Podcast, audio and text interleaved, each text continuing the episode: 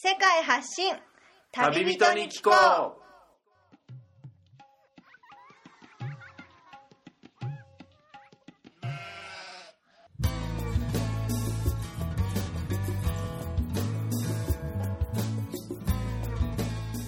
この番組は世界各地で出会った興味深い日本人の旅人にざっくばらんにいろいろなことをインタビューしていく番組です。現地での旅の話の本編と脱線話のアフタートークの2本立てでお送りします。さて、今回の旅人からは世界のどんなぶっ飛び話が聞けるのでしょうか。皆さんこんにちは。現地から直送、世界発信旅人に聞こう。お届けするのはみつるです。今までお伝えしてきませんでしたが、東南アジアのタイに滞在していた前回の放送から今、いろいろ理由がありまして、日本に一時帰国してきております。理由としては自分の個人的ないろいろな用事があって、本来戻ってくる予定ではなかったんですが、数週間だけ日本に帰ってきまして、東京と実家の群馬などに滞在していたんですが、ここで、この旅中に出会った旅行者の、旅人の人と嬉しい再会がありまして、今は東京の渋谷のとあるカフェからお送りしているんですが、その時にあった、お互いのイメージだったり、そうですね、お互いが感じていたこととはもう大きく変わった活動をなさっている人を今回お呼びしているので、その方の活動についてやそのリスナーに伝えたいメッセージなどについて、熱い思いをどうしても届けたいことがあるというので今回来ていただきました。それでは今回のゲストの反町亮さんですね。よろしくお願いします。よろしくお願いします。この亮さんと会ったのはもう2011年ぐらいですかね。そうですね、もう年数にしたら5年前になるんですね。5年前っていうぐらい恐ろしいねそんなに経ってるのかっていう気がしますけど、確かあれはネパールの高知の山の方であるポカラっていう町でしたかね。そうですね、覚えてますね。その頃は僕が確かおそらくこの番組をまだ始めてもいなかった頃、でも連絡先とかだけは交換していて、その時に亮さんは僕がすごい印象的だったのは学生、一時的に大学を休暇して一時休学をして旅行に出ていたっていうのが印象的だったんですよね。そうですね、その頃の旅の計画というか、本来学生の世界一周といいますか、世界を見てくる予定っていうのは本来どれくらいって決めてたのが、やっぱりそれもその旅の中でも変化してったんですかね。僕当時2年間休学してまして、でちょうどみつるさんに会ったのが、旅に出てからちょうど4ヶ月目ぐらいだったんです。4ヶ月目。でもともとはその報道の仕事をしたいなと思って旅に出て、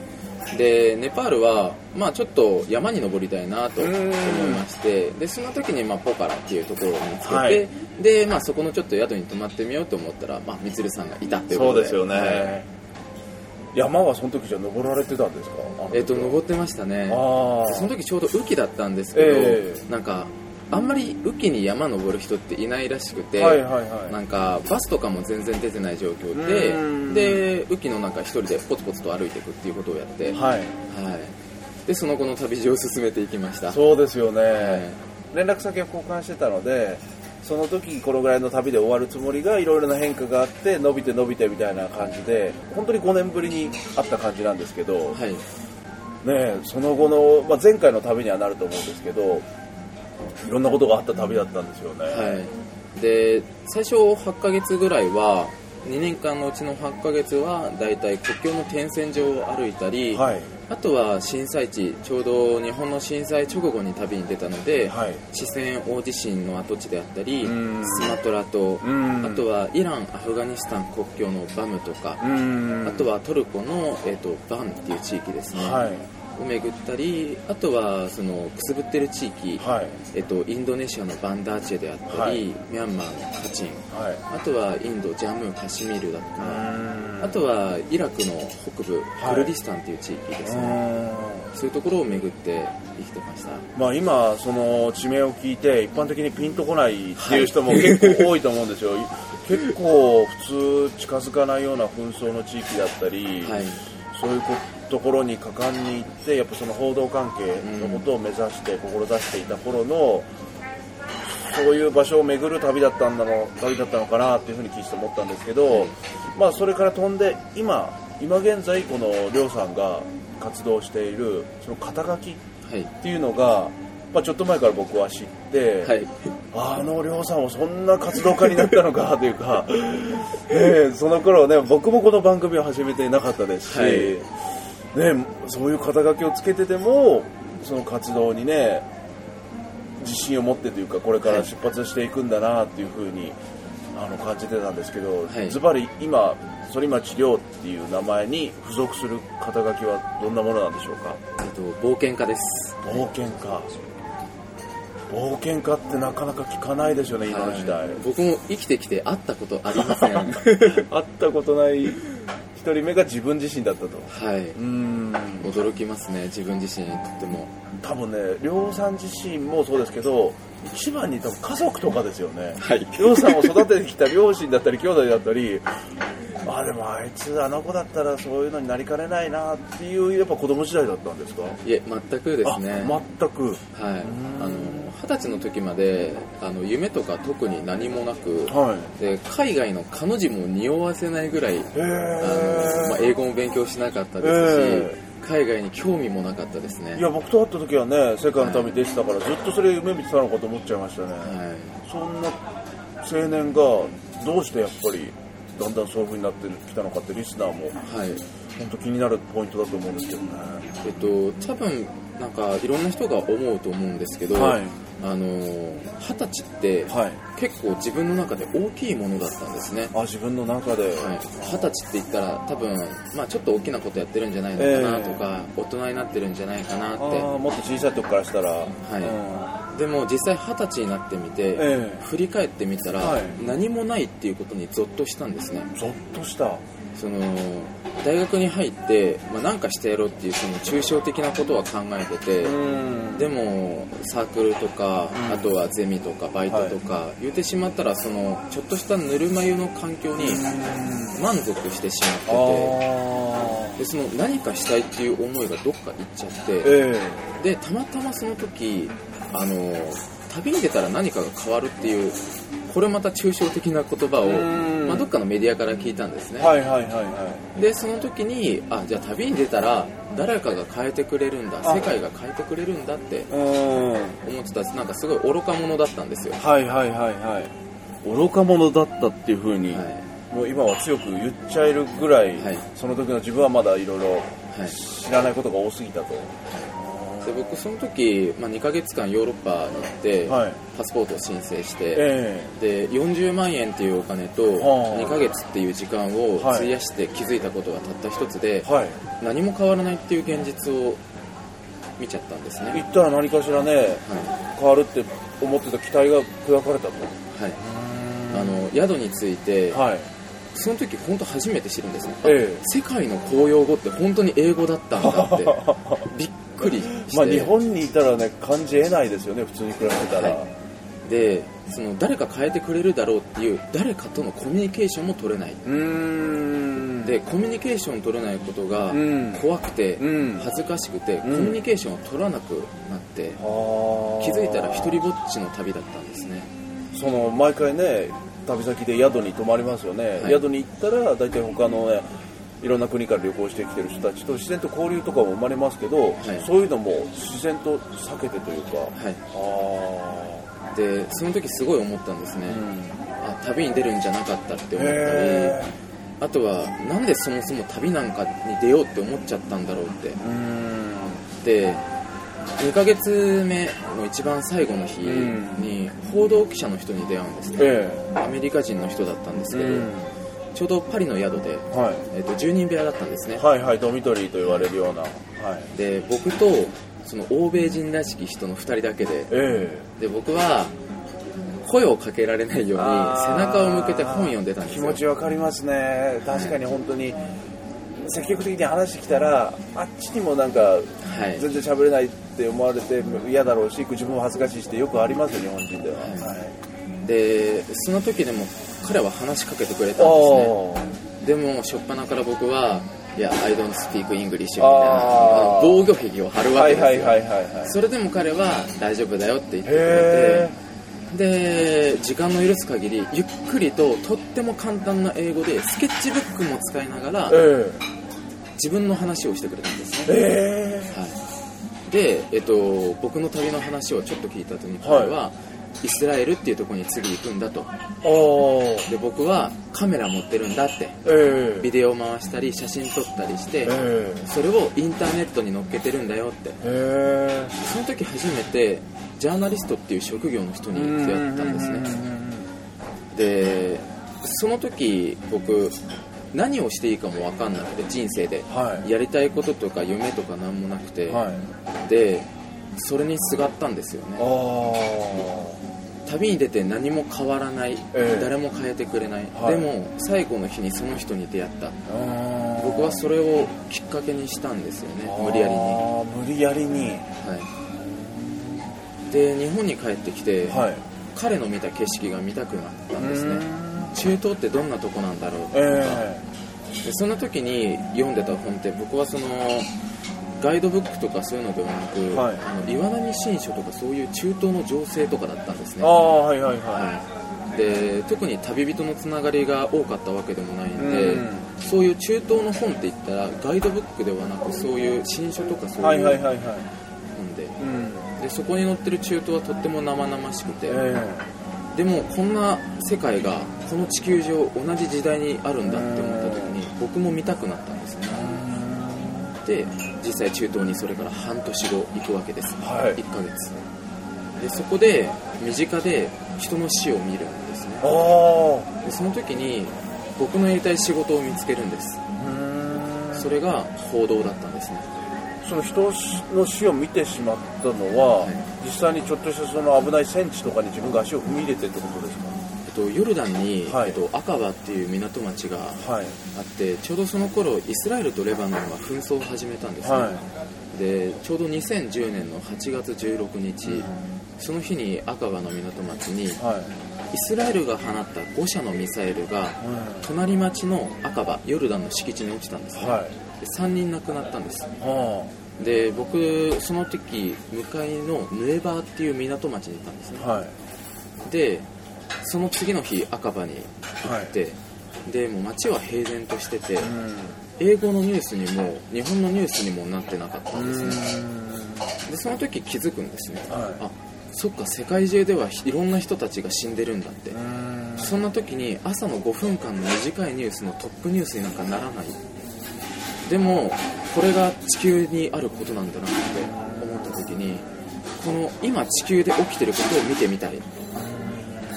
だったら休学っていう手段を取って今見てみようって、そうなってたんですね、もしそのヨーロッパでその人と出会っていなくて、その人と出会っていたとしてもその人が優しく大丈夫だよ大丈夫だよっていう風に語ってきてくれなかったら、もう中東に行く動機も生まれてなかったと、いけねえ。やっぱり自分が本当に英語喋れない時って自分の心が生み出してるんでしょうけど、優しい人なんか僕に優しくしてくれる人なんてどうせいないだろうっていう風にね、この場所で僕一人でしか自分を守れないんだっていうところに、そう優しくしてきてくれる人って本当に大きい出会いですよね、僕も旅行中にやっぱりそういう出会いがあると、その土地の見方とかすら変わっちゃいますよね、そうですね。そのパリってこんなにあったかい街だったんじゃないですけど、その人がでもどういう動機でっていうか、もともとそういうものを持ってる、誰から問わずそういう優しくできる人だったんですかね。もう多分そうだと思いますね。そういうもともと素晴らしいものを持ってるような、でやっぱりその人の人柄もあって、多分僕はその仕事をしてみたいって多分思ったんだと思います。そうですよね。その人自身がそれを本当にもう本当にきついことだけど仕事だからしょうがないっていうんではなく、僕はこれを自分の仕事っていうのを誇りに思ってこういうことしに行くけど、君にとっても誰々にとってもそういうことがあるはずだみたいなのを行動で示してくれると、やっぱり自分にとってその確たるものが見つかってなくてもそれを見てみたいっていう気持ちの動機にはつなげてくれますよね、そういう人の言葉だったり行動っていうのは。でそんな出会いがあって、2年間の旅が決まって、なるほど。でその道中満さんに出会って、そうですね、で満さんに会ってから以降、4ヶ月間またあったんですけど、やっぱりそれがとっても濃くて、そうですよね。そのだからジャーナリストを目指してっていう話はネパールで会った時に聞いてたんで、ああそういう大学生なのかと思って頑張ってってほしいなと思ったら、そのジャーナリズム活動を今後自分がやっていくかどうかっていう、もうとんでもない事件が途中起きちゃったんですよね。8ヶ月間アジアを旅してて、当時僕自分のやってることって果たして正しいのかなってすごい思ってたんですね。言ってしまったらその人の心の闇にどそこで踏み込んでこう終わってて、向こうからしたら他人の不幸を、お金に変えてるというか、いわゆる飯にしている。でその事実に変わりはないんですね。で僕自身もそう思えてきちゃって、自分が正義だと思ってやっていたものが、実際行ってみたら自分が悪だったっていうことに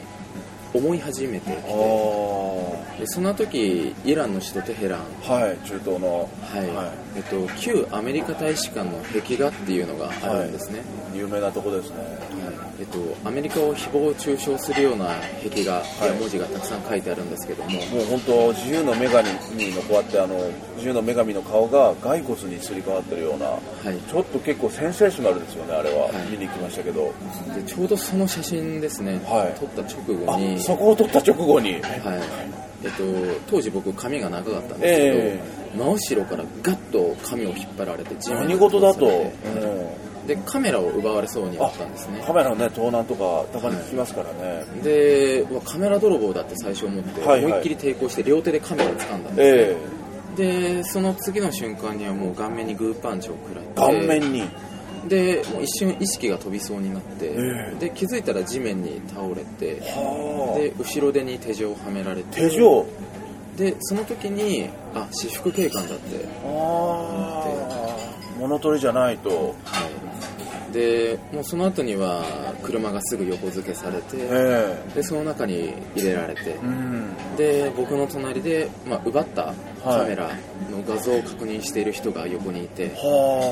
その時にやってしまったと。これはちょっとその国の中ではちょっとやってはいけないルールを犯したのは自分だったんだってことに気づいたと。で高知城に連れて行かれて、でペルシャの言葉で話しかけられるんですけど、全くそういうのが分からない状態だったんで、英語とかで返してたんですけども、何を返してももう殴られたり蹴られたりで、意思の疎通ができなくて、英語はその人たちは全く喋れず、ただそこで多分一点いけなかったのは、アメリカを嫌っている国で英語を喋るっていう行為が多分そもそも向こうの反感を買う行為であって、そうなんですね。なおかつ英語を喋るからこそ、そのアメリカの人が撮影しに来たんじゃないかと、でそういうのも相まって、全く分かんないですからね、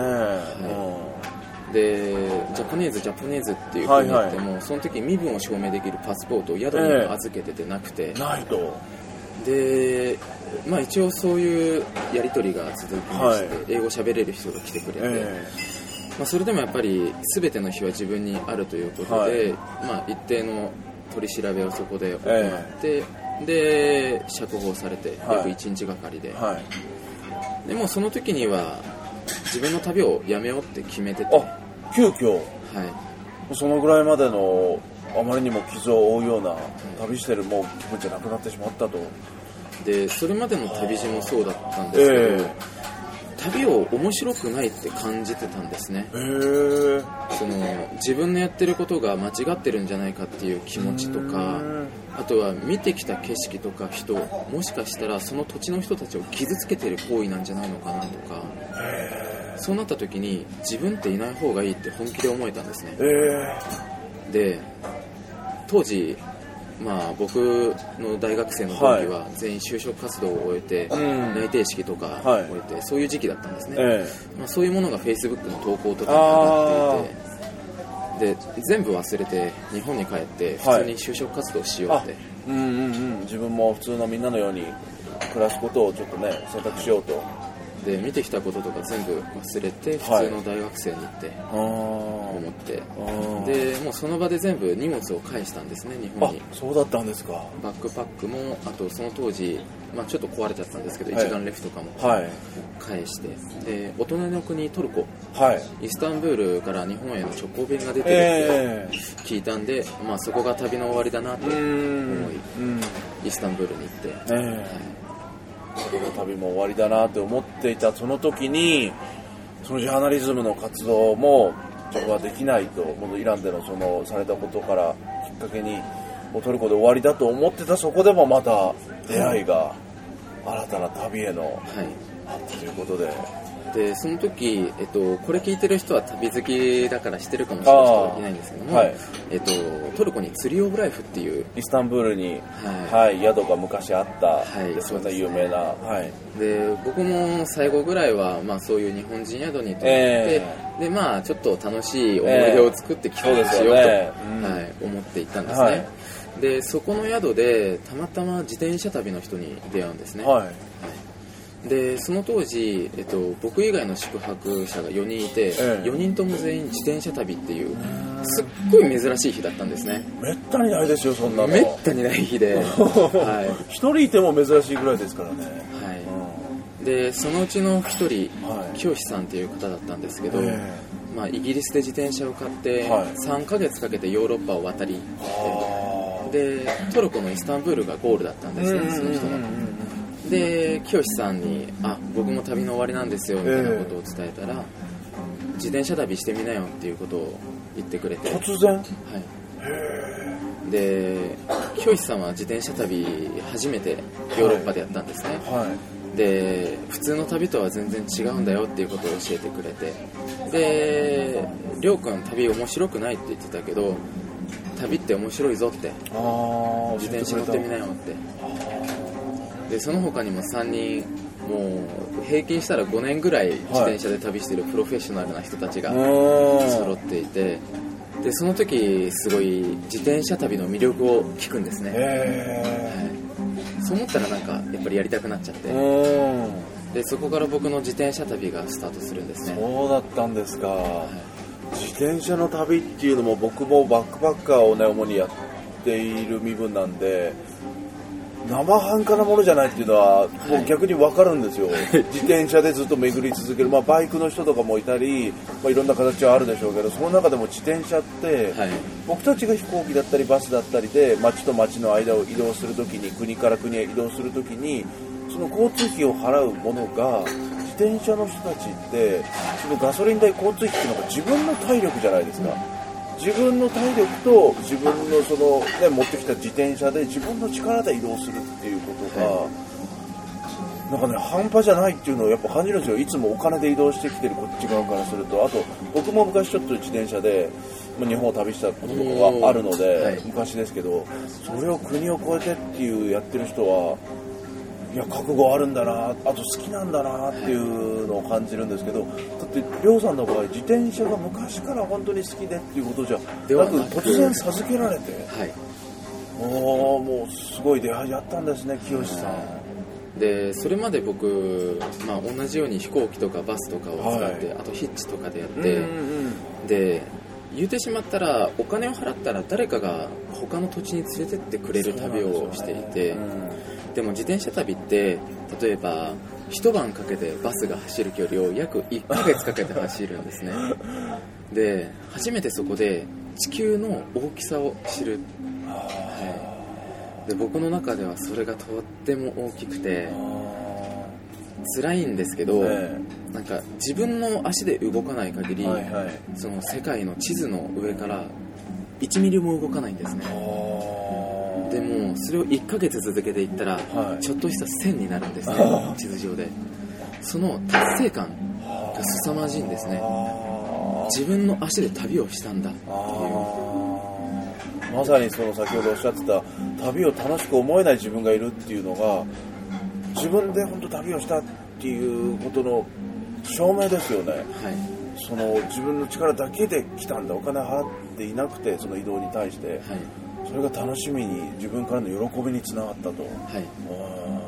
い、でもその自転車旅も約1ヶ月半で終わるんですね、ルーマニアの首都ブカレスト、はい、雪山とかいろんなものを越えて、はい、約1ヶ月半後に着いたんですけど、その日、まあ、久々に宿に泊まろうと思ったんですね、で美味しいご飯を食べたいなと思ってスーパーに入って、はい、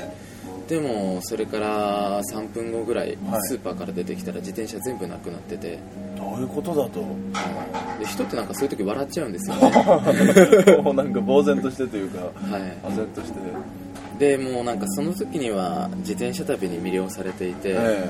もう次の土地を見つけていたんですね。アフリカ自転車で走ろうって。アフリカ、はい、でもうそこからバスに乗ってスペイン、はい、バルセロナに行って、あ自転車買って、そこからアフリカ大陸に入りました。そうですか、はい、でもアフリカ大陸って言ってもね、アフリカ僕も縦断してきましたけど、まあ、東側の比較的ね、政治的にも、まあ、治安的にも、まあ、ビザ代さえ払えば日本人だったら行ける地域と、そうじゃない中央だったり西アフリカっていう本当正常だったり、ボーダーもかなり特殊で、言語もね結構フランス語でっていうところの難易度がアフリカの中でもすごい分かれると思うんですけど、それはどこのアフリカの地域を旅したんでしょう。西アフリカ南下ルートっていうのを選択しまして、西アフリカを最南端と呼ばれるような、はいで自転車旅の人たちって結構アフリカ大陸を一番最後に取っておくんですね、はい、いろんな大陸を走って自分の経験値とか、あとは自信もそうですし、そういったものを全て積み重ねて挑戦する大陸がアフリカ大陸、でその中でも厳しいって言われている西アフリカルート、以前からチラチラと聞いてたんですね。でどうせやるんだったら一番難しいのに挑戦したいって思って、モロッコから南下するルート、はいはい、それをどれぐらいの期間を結果かけて、約1年間で1年間、はい、最初はモロッコの草原を抜けたらゲートとなる2200キロのサハラ砂漠で、その後の8000キロは約ジャングル、合計1万1000キロ近くを1年かけてサハラ砂漠とジャングルを走破してきたと、はい、はい。で西アフリカって本当に日本人だとあんまり縁がないって言われる地域なんですけども、いろんな国の名前挙げてもピンとこないようなね、はいはい、で当時、ギニアビサウとマリ共和国っていうところはクーデター中で、はい、でシエラレオネとライベリアっていう国はもう紛争後社会を歩いてる国で、はい、そんな風にとても、まあ、なんていうんですかね、暗い歴史を歩んできている地域、でもだからこそアフリカをすごく体感できるんですね。生々しいというか、はいはい、観光地でも何でもない森を走る、はい、それはでもそこに行こうって思う決断が今の肩書き冒険家っていうののもうそうなるべくしての亮さんのもう持ってるもんなんだったんだろうなっていうふうに感じざるを得ないぐらい、はい、自分とはそのやっぱ程遠い感性というか、その感覚っていうか、それを選択するっていうのってもう僕は選択肢にもない外れてる道ですからね。普通のって言っても、何が普通だって話なんですけど、そこに挑む決意っていうのが今振り返ってみて、はい、もう一回ね、喜んでいきたいって思える場所もしんどすぎた場所もあるわけじゃないですか、はい、もう一個一個がもうすごい場所ですよね、はいはい、でその当時最初僕はフリーランスのジャーナリストになりたいなと思って出て、でもイランでそれ消えちゃったんですね、はい、でずっと旅する理由を求めていて、で旅してたらなんで旅してるのって、はいまあ、よく聞かれるじゃないですか。ありますね。極めてライトに聞かれますよね。はい、はい、もう本当に挨拶程度で言うじゃないですか。あれを結構もうどう答えていいか、もうその人の出方とその人のもう、はい、なんとなしの聞き方でこっちがそれに費やすエネルギーって変わりますよね、正直、はい、僕はなんかその答えをずっと欲しくて、はい、それまではイランで、まあ、その事件が起こるまではいや僕は報道の仕事がしたくてって答えてたんですね。でもそれがなくなってしまった時に答えるものがなかった。なるほど。でなんで答えを求めてたかって言ったら、はい、僕の旅はほとんど姉からお金を借りてたんですね。あ、資金を、はい、ですっごい後ろめたかったんですね、人のお金で旅をするっていうことが。だからこそ何か理由がなかったら苦しくて、はい、でもその理由を僕は自転車に見つけて、でアフリカ大陸で希望峰、はい、ただ南を目指して旅してるんですって。最南端に位置する、はい、でその理由だけを求めて僕はアフリカに下っていきました。いやもうそのアフリカの旅の話も一個一個ピックアップしたらそれだけで1本収録が取れちゃうぐらいの、はい、何本収録みたいになっちゃうんであれなんですけど、その最南端の希望峰にまでは結果たどり着けたんですか。いえ、たどり着けなくて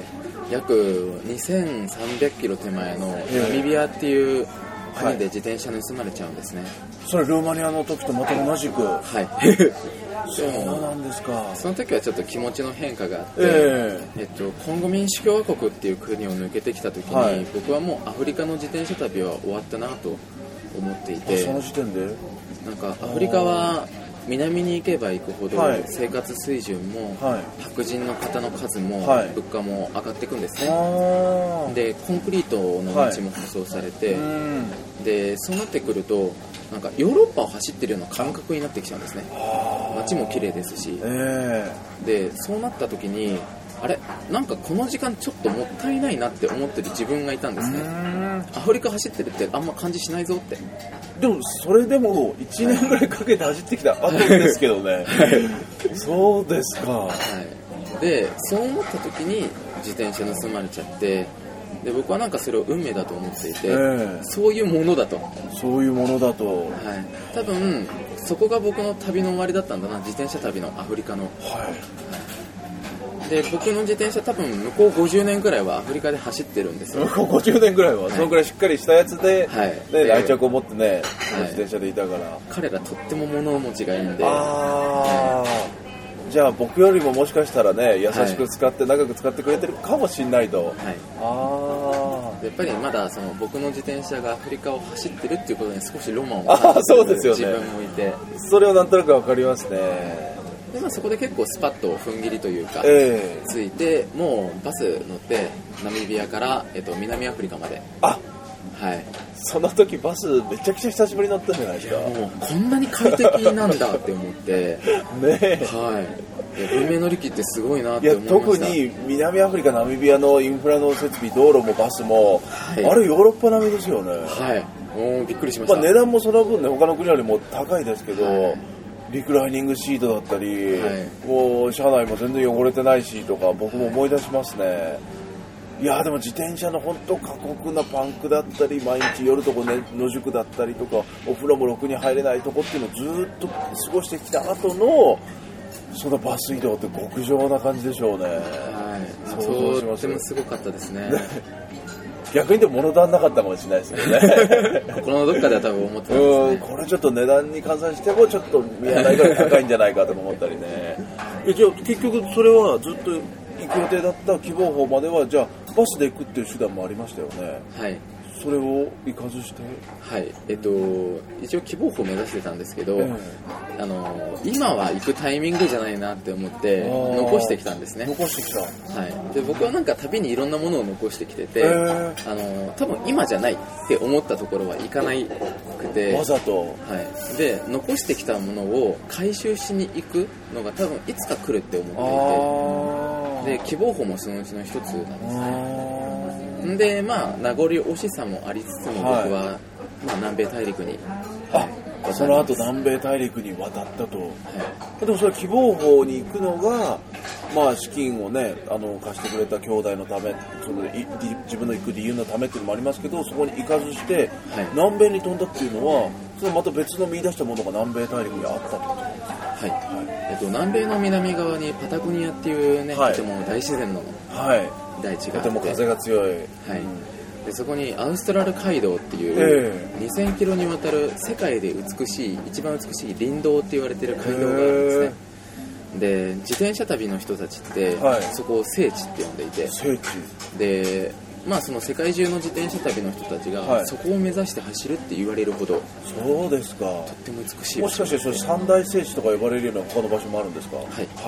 他の三大聖地のうち2つは、はい、チベット、はい、世界の屋根と呼ばれますよね、はい、高山病が怖いですけど。もう一つは、中央アジアのパミール高原。ああ、そこも十分高地ですよね、はい、なかなか行く旅行者も少ないって聞きますけど、はい、それが2つで、もう一つが南米のアウストラル街道、はい、そこをじゃあぜひ最後行ってみたいと、はい、うん、で思ったんですけど、まあ、たまたま南米の宿で、上村直美さん、冒険家の、はい、世界的に有名な、もう亡くなられてしまってね、もう長いですけども、今でも本とかもすごい読まれてる、映画にもなりましたよね、はいはい、で僕その時初めて上村直美さんを知るんですけども、意外ですよね逆に、はい、そこまで過激だとかね、過酷なことをしてきてそこで知ったと、はい、でその方の「青春を山にかけて」っていう本に出会うんですね。でまあ彼山の人なんですね。そうですよね、一般的には、はい、世界で初めて5大陸の頂上を極めて、はい、でその人の青春の手記なんですね、はい、でもその本の中で数ページにわたって山じゃない話が書いてあったんです、ね、はい、それが南米のアマゾン川イカダ下りだったんです。アマゾン川のイカダ下り、はい、やってらしたんですね、はい、で上村直美さん約4年半ぐらい世界を旅して、でアコンカグアっていう山を極めた後に、はい、ブラジルまで行かなくちゃいけないと、でも旅費がないと、はあ、で一度船でイキトスっていう、まあ、ペルーのね、はい、ペルーのとこまで行くんですけども、はい、その時にいや船で行っても面白くないな、イカダ作ったらこれは面白そうだと、でお金もかからないでイカダで下ってみようって言ってイカダの旅約6000キロやるんですね。6000キロってちょっとそれコンビニに行くような感覚で言うね、はい、じゃない冒険家ならではのチョイスですよね、はい、で上村直美さんは、ブラジルの海河口まで行くんですね。はで本当にその24ページだけ書いてあったその物語に、はいはい、僕はとんでもないロマンを感じてしまったんです、ね、山の本であったはずが、はい、そのイカダ下りの数十ページに見せられた自分がいたと、はい、でっていうのもなんか上村直美さんの書いてある本の中で、はい、その一時帰国というか帰国してるんですね。4年半かかった旅路をやめて、はい、で帰国して上村直美さんバイトしてる時に、旅のことを思い出すんですね。あで思い出した時に一番何を思い出したかっていうことが書いてあって、はい、それが山じゃなくてアマゾン川のイカダ下りだったんですよ。もともとやる予定もね、はい、なかったそのイカダ下りが、はい、で山に命をかけた人がフラッシュバックした時にその思い出した時に出てくるものが山じゃなくてイカダ下りそれってなんだみたいな、俺もやってみたいなって惹かれちゃったと。で、まあ、当時その大学の復学まであと4ヶ月あったんで、はい、まあできるなと。で僕がその1年間のアフリカ旅で得たものは 100% の自己肯定感だったんですね。自己肯定感、自分ならできる、やれる、ってこれだけのことをやってきた自分がいるんだから、はい、これから先のことももう今までのこの自分がどうにかできるはずだと、はい、でもうすぐに、まあ、ペルーのアカルパっていうアマゾンの町まで行って、はい、で道中いろんなものを観光地やったんですけど、すっ飛ばしにすっ飛ばしまくってアマゾンに行ってでイカダの制作に取り掛かって制作をしたと、はい、手作りで上村直美の、はい、冒険家デビューですよね。もうその時点で高田下りのもうじゃあ一からっていうか、単純にそのアマゾン川って、はい、本当ね僕のそんな少ない知識の中でもね、その人肉をね狙ってくるピラニアであったり、はい、そのワニであったり、あと単純にその雨季とかそういう時期だったらマラリアのね蚊とかそういう心配もありますけど、味方だったらそういうものからもね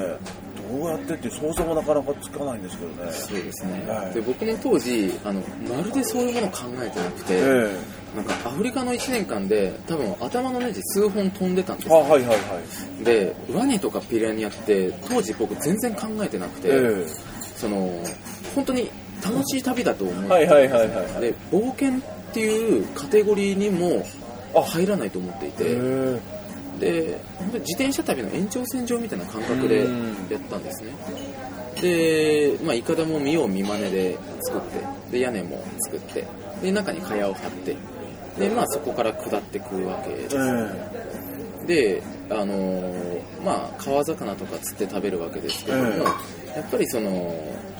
釣りのスキルとかも現地に学んでいっ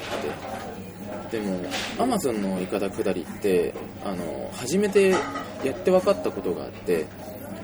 僕たちって日本にいたら食べる側じゃないですか、でもなんかアマゾンだと僕って食べられる側なんですよねなんかそれに逆転してると徐々に気がついてくるんですね。はいはいはいはい。3日目以降その岸に寄せることができなくて、それまでは岸につけて、で大木とかにロープをくくりつけてイカダを固定してテントとかを陸に上げて寝てたんですね。でも4日目以降それができなくなって、夜流しっぱなしになるんです、ね、流しっぱなし、はい、でそうなった時に誰も守ってくれないんですよね僕。で目の前から後ろから大型船がやってきて、エンジンのスクリューに巻き込まれたらどうしようとか、あとはあれこれマラニアにかかったら誰が助けてくれるんだろうとか、輪に上がってきたらどうしようとか、初めてその時考えて、あれこれ楽しくないぞそんなにって思い始めてきて、きついことの方がちょっと上回っちゃうかもしれない、命の危険大丈夫かレベルですね、今もその時にはイカダの旅やめたいって思ってたんです4日目ぐらいで4日目で現実がやっと分かってきたと、怖いぞと、それでももう戻れませんよね、簡単には。そうですね、でもうそれから約1週間ずっと夜も流しっぱなしの状態で行ったんですね。で本当に世界にはいろんな冒険の分野があるんですけども、イカダ下りはその中でもちょっと特殊で、肉体的な冒険ではなく、100% 精神的な冒険なんですね。 100% と言ってもいいぐらい、精神的なその夜ほぼ眠れないんですね。じゃあいつ寝るっていう感じですけどね、夜寝れない、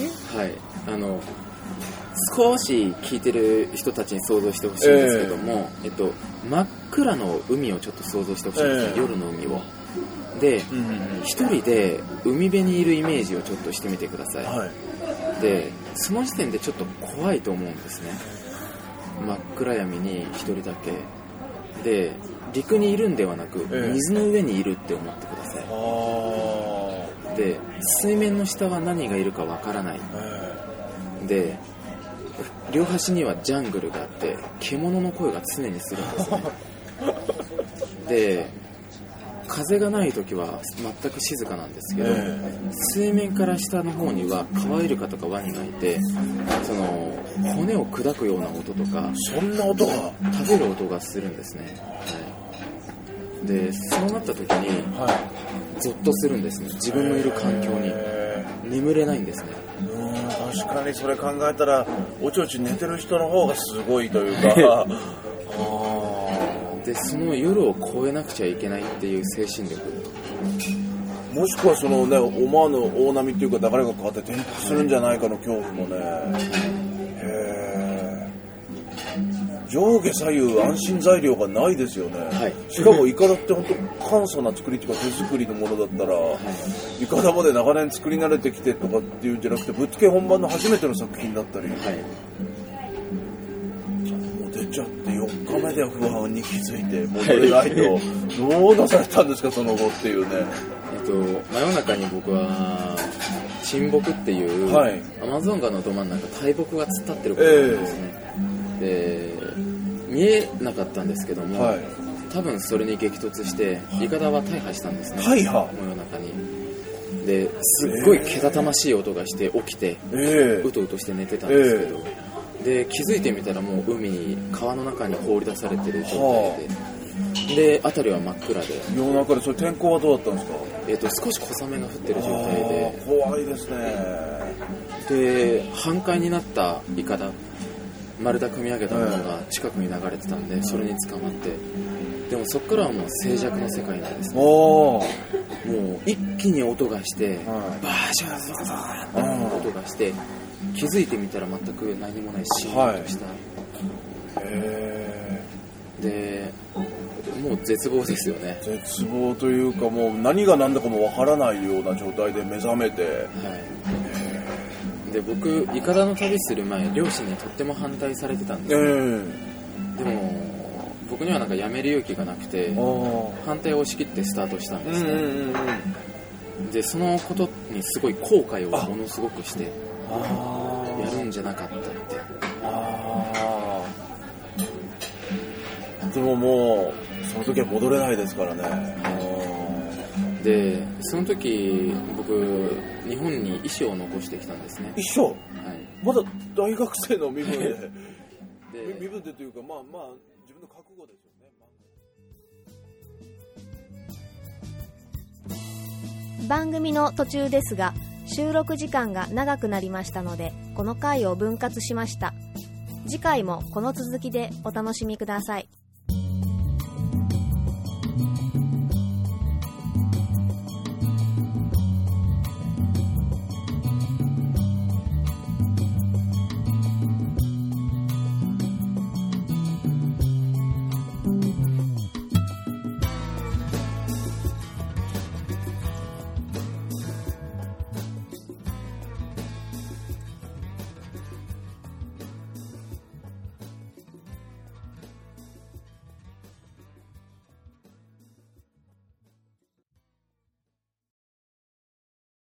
この番組はバックパッカーを応援するたびたびプロジェクトの提供でお送りしました。